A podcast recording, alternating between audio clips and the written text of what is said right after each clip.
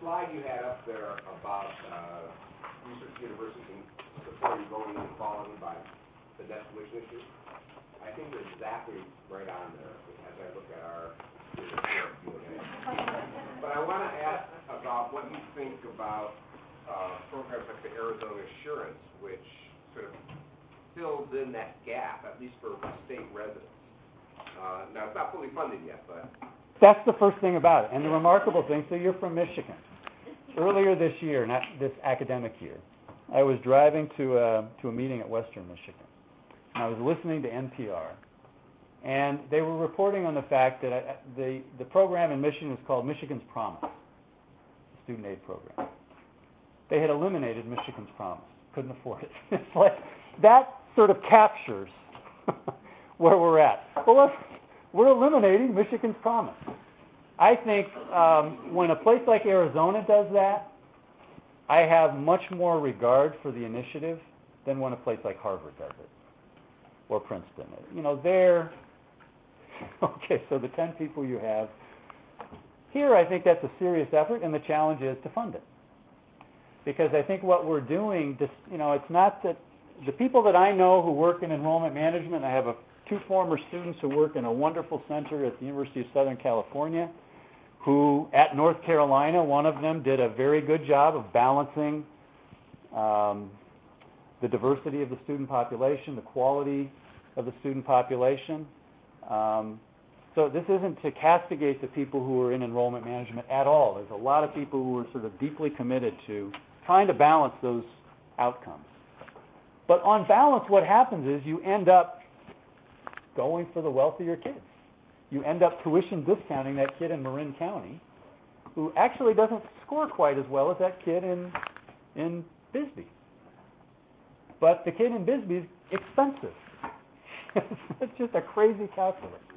So I think those kinds of programs are absolutely important. And and I think it's precisely because of that that a college of education, the kind of outreach programs that we as a college and as a center have been in, involved with merit public support.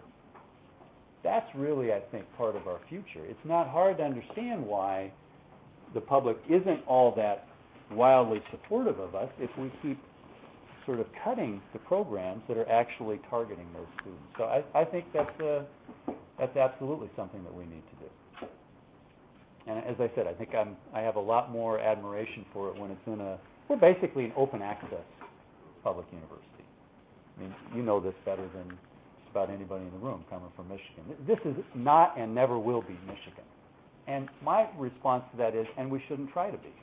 What we should be trying to do is expanding those kinds of programs and expanding our engagement. There's a, a university in, in Baltimore County, University of Maryland, Baltimore County, that really sees itself as invested in its local public schools.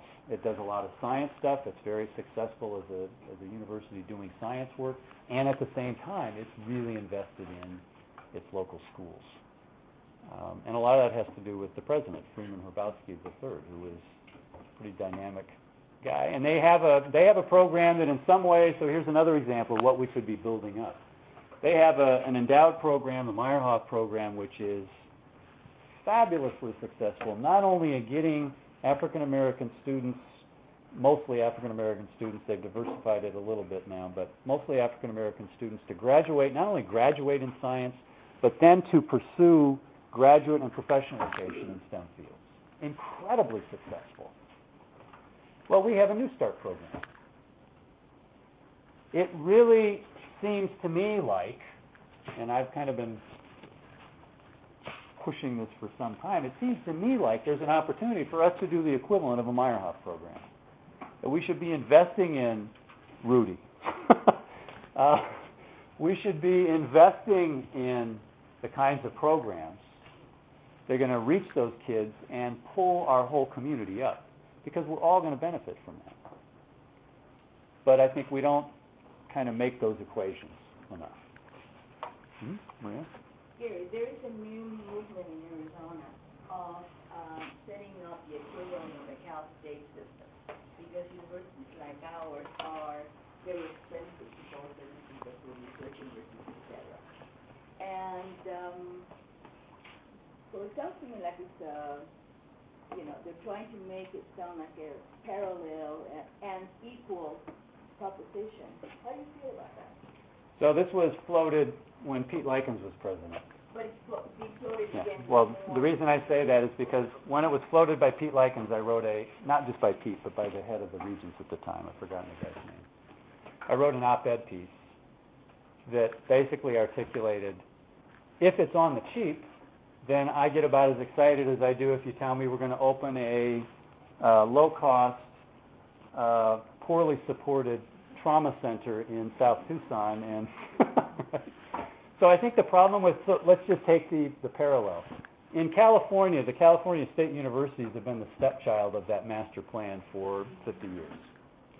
In the next two years, we do a lot of work because they're one of our affiliates, but also some of my, two of my best higher education colleagues are presidents in that system. King Alexander's at Long Beach State and, uh, and, uh, oh God, at Dominguez Hills, Millie Garcia's at Dominguez Hills.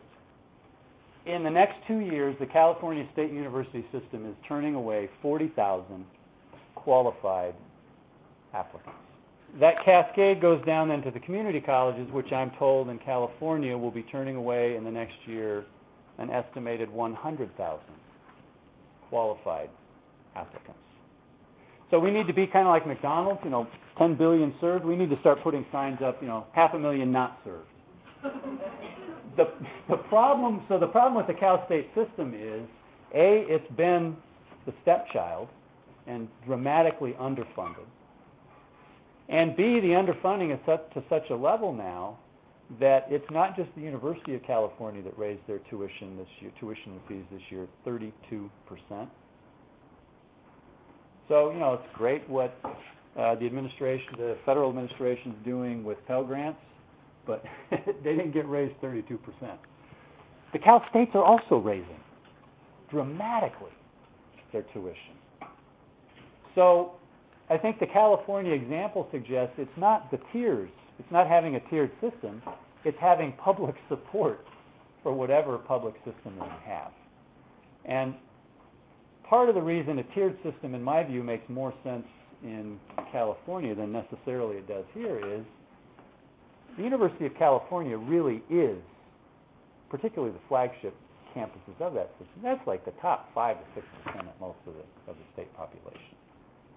That's just not true of the U of A issue. We are, we are not now, nor will we ever be, uh, accepting only the top five to six percent of the students. So the game here, I think, is, um, is not necessarily gonna be solved by setting up what fundamentally is gonna be a cheaper, not just cheaper cost, but cheaper investment for the state.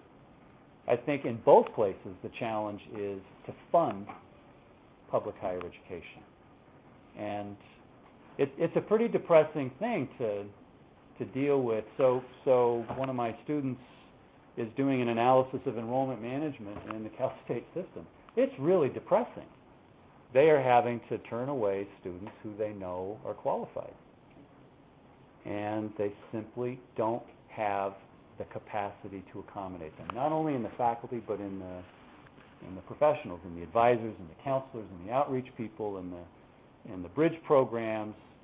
So on the student affairs side, they also don't have the capacity. So what we are at is a place where, this is ironic, nationally we have an administration that's trying to stimulate demand. Talking about a race to the top, 2020, we're going to have these large numbers. Well, I sit on a secretariat of institutional associations, and uh, one of them, the one that convenes it, is the American Council on Education, and Molly Corbett Broad is the president of that. She used to be the executive director of our regents. Molly sat in one of these meetings with the administration and said, "We're all on board, but you know what? We don't see how you can we can get there from here. We have to build our capacity." not just physical capacity, because we've invested a lot more in facilities over the past 10 years than we have in faculty. We've got kind of this edifice complex going. We like to build edifices. So what she's saying, and what a lot of people nationally are saying is, we need to expand our capacity, and this is taking place at the same time that the are just hacking, hacking, hacking. So I think that's the challenge. It's not the structure of the system primarily, it's fundamentally, will the state invest in educating lower-income kids? I preface the question by saying I'm a former state legislator, president of AAUP here in the state, and a professor here. Looking at the state side, it's not too clear, and I have a question, this, question because of academic freedom. From the state legislative point of view, it's not clear what the purpose of the university is. And it's not enough to say it correlates with, you know, the cor, the word correlation doesn't even compute with half of my colleagues in the legislature, they don't know what that means. But, uh, so you tell them, but, you know, education correlates with less crime and things like that. They have immediate problems, and the reason for the crisis in the budget is the social pathologies, the, uh, unwanted pregnancies, poverty, drugs, crime, all these. And i- i- your concept of reallocating resources, I'd like to hear you talk about the fact that those people that work on those issues that relate directly to reducing the cost for the state are either not recognized, being cut, and certainly not being brought forward to the attention of the legislature. So I think two, two, two examples. One is, uh, some years ago, we had a, we had some Kellogg money to do partnerships with community groups. And I was, this was, this was like the early, maybe the mid-nineties. And, um, and the idea was to partner academic units in the university with community groups that were addressing a variety of problems of the sort that you're describing. And it was a, it was a small amount of money total. Every year they allocated maybe two or three hundred, two hundred fifty, three hundred thousand dollars. So I sat on the review committees, which included community members.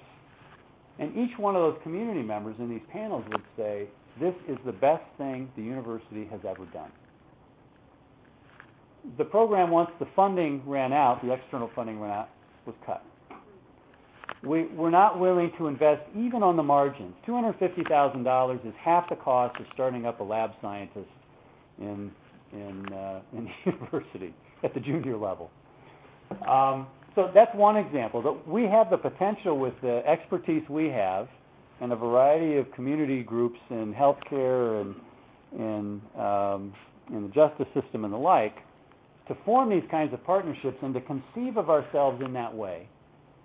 Uh, and we don't, we have not exercised the will to allocate monies accordingly.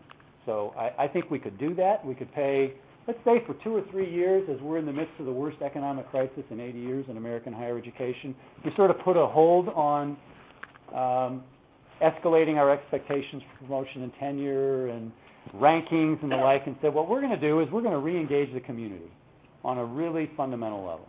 The second example is within the College of Ed, we've had this conversation, and, and um, I think Ron's been at the center of this, Luis Moll's been at the center of it, Jeff Milem's work with the med school is connected to it.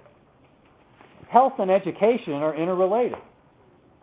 And you could really see, if you were creative, ways to, if you want to really think about interesting combinations, that aren't just something you can show to the external world and say, look, we've cut X number of programs and merged X number of programs, but if they were really driven by a sense of what you're talking about, I think, again, you could see how the combination of education, health, and then a variety of student services as well, not just on the academic side of the house, but a variety of the services that we provide to students in all sorts of ways on the student services side of the house, you could see configurations of activities that we ought to be providing seed money for.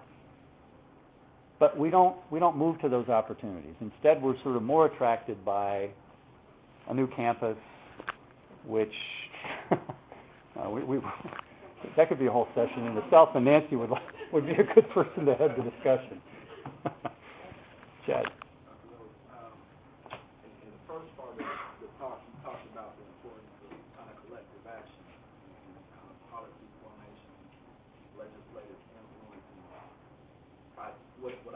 hear you talking about is, is organizations like AAUP kind of organizing universities, serving as kind of a network broker and, and instituting like teachers unions and uh, institutional actors through AAUMC, which has an influence mm-hmm. on the legislative process. But when you think about when, when you make the argument about public education, you, talk a lot about the public.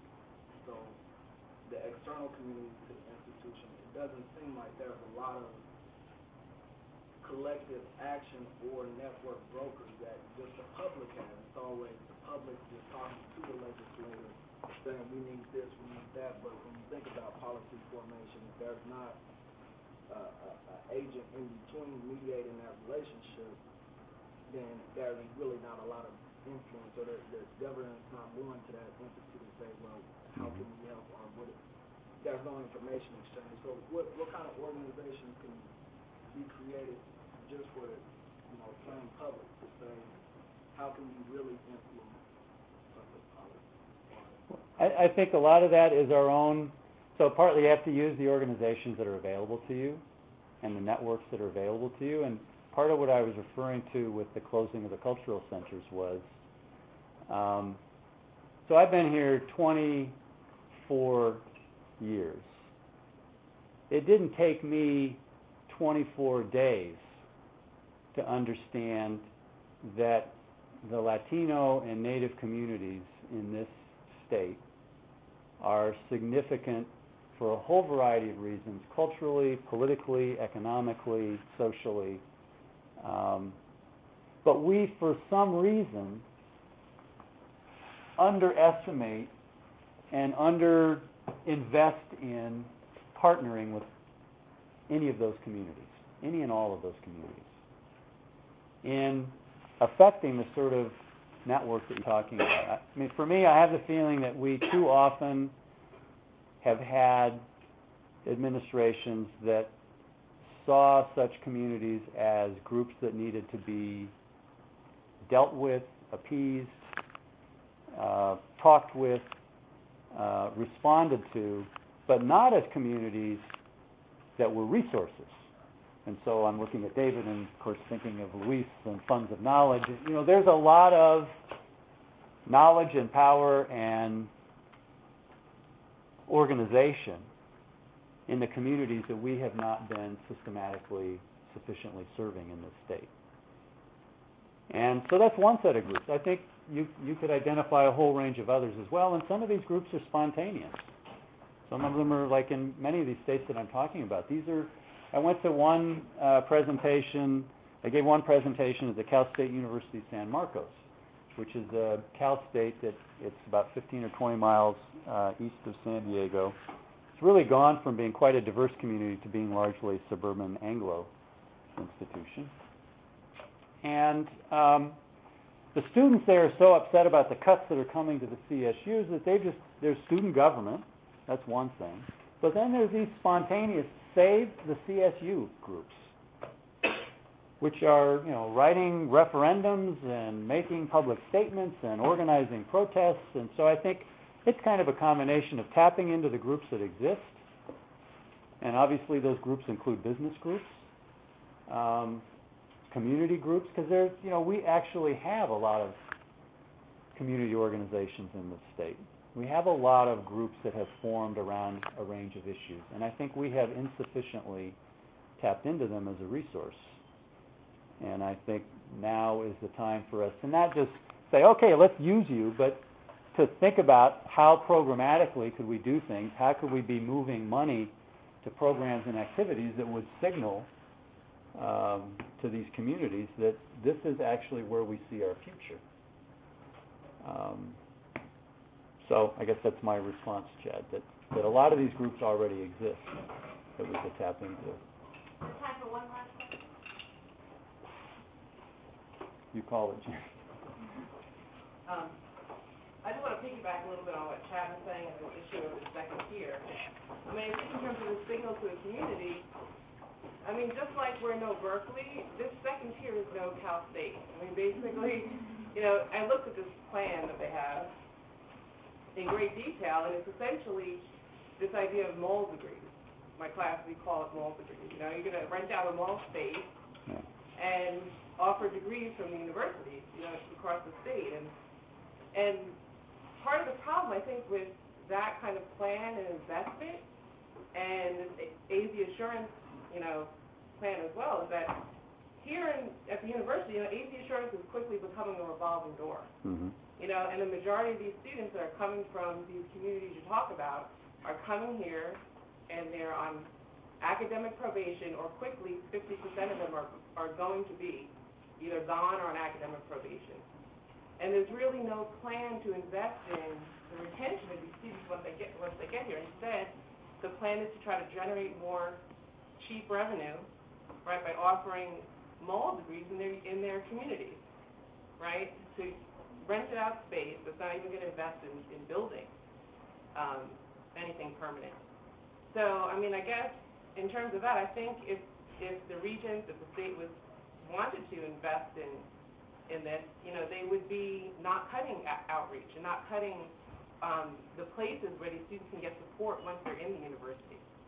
Um, so, I mean, I was just wondering in terms of that vision that the university and the regents have, you know, what your, you know, response to that is.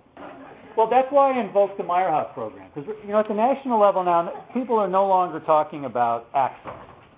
It's really success.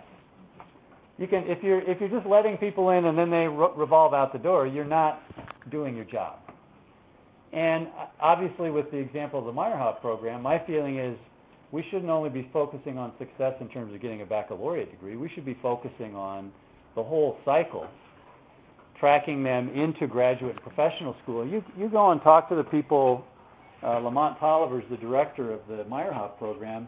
He can he can just rattle off, you know, so and so's at Princeton, so and so's at Chicago, so and so's at Western. Yeah, we just sent a student here. We got three people there. That is that's an investment. Now, in their case, it's an investment that comes from uh, a donor. It's not inconceivable. that It's an investment we could make as an institution. And I think that's precisely, at some point, communities understand, um, if you're opening up mall sites for them, the funny thing is, people understand the difference between going to a university that's in a mall and going to a university that's like ours, that has a mall, but that,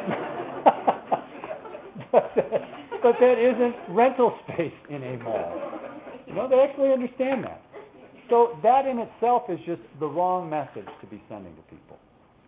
Uh, before I left, Michael Crow wrote a um, wrote an op-ed piece for the Arizona Republic where he basically said, a hundred years ago, we made huge public investments to expand our possibilities as a society. We made huge public investments in roads, in railroads, in public health, and in public education. And if we want to touch the next generation and open up their opportunities in the way that our opportunities were opened up by these folks hundred years ago, we have to do the same thing. And all of this sort of, you know, on the cheap, maybe we can offer them a mall degree. That's just, that's constipated thinking. It's just really bad thinking. It's not what built this country. And that's what bothers me most about m- m- much of the discourse that I hear about higher education. There's a lot of really smart people in these institutions.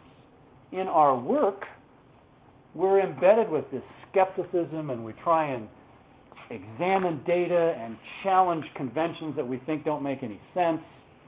We question presuppositions that we think are ill-founded. But when we get in these discussions about where we're headed as a university, somehow we lose a lot of that.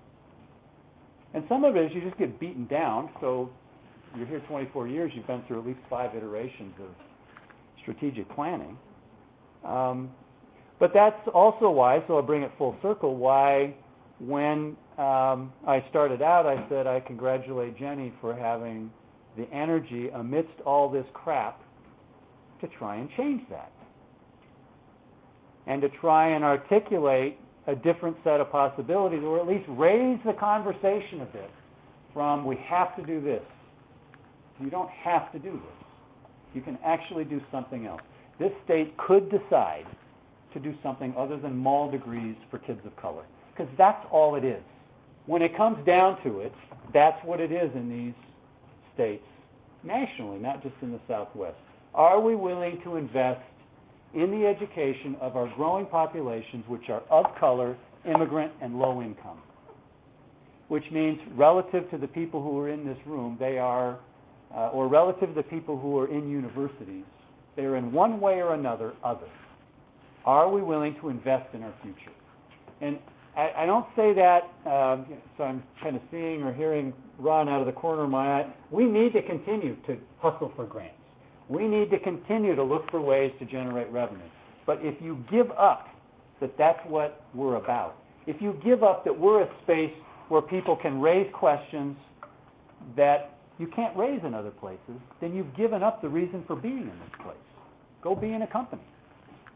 If I can't raise a voice in critique in a university, if I can't, I was recently in a university where a philosophy professor in a nursing school was saying, we're so focused on resources here that my work, which is about the philosophy of care and rethinking how we provide care in healthcare settings, is seen as unproductive. when at the heart of our healthcare system is a question of how do we embed greater degrees of care for our patients and our population. But her work is unproductive because it doesn't generate grant money. There aren't a whole lot of people who are giving grant money for philosophers in nursing schools to think about cultures of care. That's what we give up when we give up the idea that we have public missions that we ought to be attending to. When we grade everybody by what's the latest grant you brought in. And we don't ask what the grant was, we just ask how much it was. That's what we give up.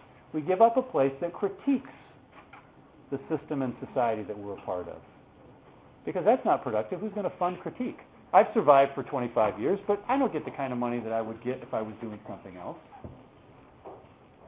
So I think that's at the heart of the challenge that we face, to continue to, to hustle, but to hustle in ways that are true to what we're about as an institution. Thanks for your attention.